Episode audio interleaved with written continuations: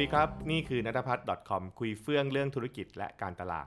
episode นี้นะครับมาคุยกันเรื่องจิตวิทยานะครับ ซึ่งเป็นสิ่งที่มีผลกับตัวพฤติกรรมผู้บริโภคกันแหละนะครับ แล้วก็นักการตลาดเองก็อยากรู้ด้วยนะครับว่า เอ๊ะถ้าเกิดว่ามันเกิดเหตุการณ์แบบนี้ขึ้น ผู้บริโภคจะทำอย่างไรนะครับ และเราจะสามารถใช้ประโยชน์อย่างไรได้บ้างใช่ไหมฮะประเด็นที่เราคุยวันนี้เนี่ยนะครับมันเป็นประเด็นเรื่องของการทำให้อีกฝั่งหนึ่งนะครับชื่นชอบเรานะครับ เปิดใจให้กับเราเป็นต้น ซึ่งไม่ได้เกิดขึ้นนะครับจากการเริ่มต้นด้วยการทำดีกับเขาคือข้อนี้มันจะแปลกๆนิดนึงนะครับคือเวลาเราพูดเรื่องของการทำให้อีกฝั่งหนึ่งชอบเราเนี่ยนะครับเรามักจะถูกสอนว่าเฮ้ยเนี่ยเราต้องทำดีกับเขานะ เราจะต้องอให้เกียรติเขาแล้วครับซึ่งก็ถูกนะผมมันก็มันก็ไม่ได้ผิดอะไรเลยนะครับ แต่นักจิตวิทยาเนี่ยเขาก็เข้าใจเขาบอกว่าจริงๆแล้วมันมีอีกด้านหนึ่งนะซึ่งสามารถที่จะเอ่อทำให้คนชอบเราได้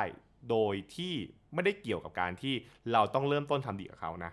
แต่มันเริ่มต้นจากการที่เราขอให้เขาทำอะไรให้เราต่างหาก นะครับบอกว่ามันมันเป็นยังไงใช่ไหมฮะอ่าสิ่งนี้นะครับเราเรียกกันในภาษา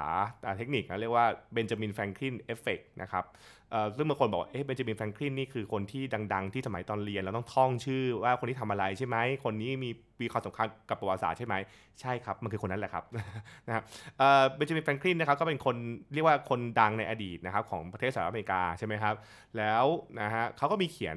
อัตชีวประวัติของเขาเนี่ยนะครับแล้วก็มีการพูดถึงหลาย ๆ เรื่อง หนึ่งในเรื่องที่น่าสนใจคือเขาบอกว่า วิธีที่แฟรงคินเนี่ยนะครับ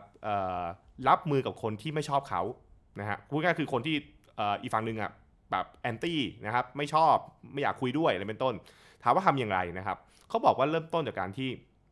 เขาเองเนี่ยนะฮะไม่ใช่การไปไปไปเอาชนะ ไม่ใช่เรื่องของการที่จะไปชนะใจอะไรไม่ใช่นะฮะมันเริ่มต้นจากการไปขอให้เขาช่วยเหลืออะไรบางอย่าง ซึ่งการขอที่ว่าเช่น การขอยืมหนังสือ อย่างเงี้ยเป็นต้นนะครับ เสร็จแล้วพักหนึ่งก็คืนหนังสือกลับไป ก็ไม่มีอะไรมากใช่ไหมครับ แต่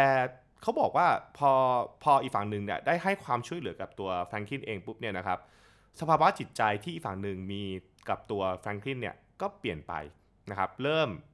เรียกว่าเริ่มรีแลกซ์ขึ้น เริ่มอมองแล้วก็แบบว่าเป็นกลางมากขึ้น จนสุดท้ายก็สามารถกลายเป็นมิตรได้นั่เองนะครับ ตรงนี้เนี่ยนะครับมันก็เลยเป็นที่มาของนักจิตวิทยาในการเอาสาการเนี่ยมาอธิบายนะครับในในเชิงจิตวิทยาเขาบอกว่ามนุษย์เราเนี่ยนะครับมันมีแนวโน้มคือเราจะรู้สึกและคิดไปในทางเดียวกับสิ่งที่เรากระทำใช่ไหมฮะซึ่งเมื่อไหร่ก็ตามที่เรากระทำบางอย่างกับผู้อื่น เช่น ช่วยเหลือผู้อื่น อ่าทำให้อีกคนนึงรู้สึกดีทำให้อีกคนนึงได้รับการช่วยเหลืออ่าอะไรก็ว่าไปเป็นต้นนะครับ แน่นอนว่ามันก็เลยจะทำให้ตัวผู้ทำเนี่ยรู้สึกดีไปด้วยนะครับ แล้วก็มันอาจจะทำให้สิ่งนั้นเนี่ยมันกลายเป็นเหมือนตัวหักล้างกับความรู้สึกลบที่ตัวเองมีอยู่ หรือความรู้สึกต้านที่ตัวเองมีอยู่กับอีกคนนึงนั่นเองนะครับนึกง่ายๆเหมือนว่าอีกคนนึงเนี่ยกำลังรู้สึกแบบโอ้ฉันอยากคุยกับเธอเลยไปไปไปไปไปใช่ไหมฉันอยากคุยกับแกเลยเป็นต้น แต่เราขอให้เขาช่วย พอเราขอเขาช่วยปุ๊บเขาบอกอะช่วยก็ได้นะครับนะครับแล้วพอช่วยเสร็จปุ๊บสำเร็จนะฮะแล้วเราขอบคุณเขาด้วยนะใช่ไหมครับ มันก็เลยทำให้คนบางคนนะครับ มองว่าเออเฮ้ยจริง ๆ แล้วการที่เรามีปฏิสัมพันธ์กับคนคนนี้ มันก็ไม่ได้แย่นะ แถมก็มีรู้สึกดีนะฮะเพราะว่ารู้สึกได้ช่วยคนด้วยนะอย่าลืมนะครับว่ามนุษย์เราเนี่ยพื้นฐานนะเมื่อไหร่ก็ตามที่เราได้ได้รู้สึกว่าตัวเองมีคุณค่า ได้รู้สึกว่าตัวเองเนี่ยนะครับช่วยเหลือผู้อื่น เราก็รู้สึกดีไปด้วยนั่นเอง เพราะฉะนั้นพอเป็นแบบนี้ปุ๊บเนี่ยมันก็เลยเป็นที่มาว่า เมื่อคุณนะครับเมื่อคุณขอให้อีกคนหนึ่งให้ความช่วยเหลือคุณนะครับและเขาให้ความช่วยเหลือได้ เขาก็จะมีแนวโน้มที่จะหักล้างไอ้ความรู้สึกลบ หรือทำให้เกิดความรู้สึกดีขึ้นขึ้นมานั่นเอง นะครับอันนี้ก็เป็นเป็นแบบเหมือนสมการแบบเล่าไว้ง่ายๆนั่นเองนะครับซึ่งอันนี้ก็เป็นที่มาว่าการทำให้คนเราชอบกันเนี่ยบางทีนะ มันก็เริ่มต้นจากการขอให้เขาช่วยเหลืออะไรบางอย่าง แล้วก็เป็นเทคนิคนะที่เอ่อแม้กระทั่งคนที่เข้าทำงานใหม่ๆเซลล์ต่างๆเนี่ยนะครับเขาบอกว่าอยากให้อีกฝั่งหนึ่งเนี่ยคุยกับเราชอบเราอะไรเงี้ยนะครับก็เริ่มต้นจากการให้ขอให้เขาช่วยเหลืออะไรบางอย่าง ขออะไรง่ายๆเช่นแบบขอยืมปากกาหน่อยอะไรว่าไปนะครับแล้วเราคือขออะไรง่าย ๆ ขอสิ่งที่ เขาให้ได้ ขอสิ่งที่ไม่เหลือบาทกว่าแรงนะครับนะครับถ้าเกิดขอใหญ่ๆจะอีกเรื่องหนึ่งนะ ขอแบบในสิ่งที่เขาสามารถอะให้ได้เลยนะครับอะพอเป็นอย่างนี้ปุ๊บเนี่ยมันก็จะทำให้เกิดความรู้สึกที่ดีต่อกัน แล้วคำถามต่อมาแล้วนักการตลาดจะเอาทำอะไรครับใช่ไหมนักตลาดเขาบอกจริงๆแล้วคุณก็ใช้เรื่องนี้เยอะเหมือนกันนะนะครับเพราะนักการตลาดเองเขาก็บอกว่า ถ้าเราไปมองเนี่ยนะครับเราสามารถประยุกต์ได้ เช่นนะครับ เราขอให้ลูกค้า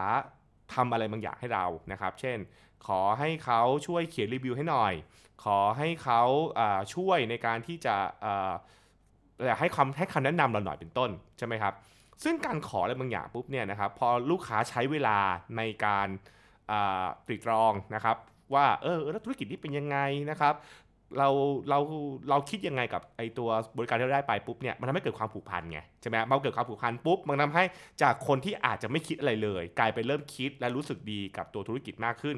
นะครับหรือเช่นเดียวกันคือแม้เราจะรู้สึกแย่ก็ตามอะไรเงี้ยนะครับแต่พอเอเราเราได้รับการขอให้เราช่วยช่วยอะไรบางอย่างเช่นช่วยรีวิว ช่วยให้คำแนะนำช่วยติชมแล้วก็ว่าไปเป็นต้น แล้วเราแล้วอีกฝั่งหนึ่งก็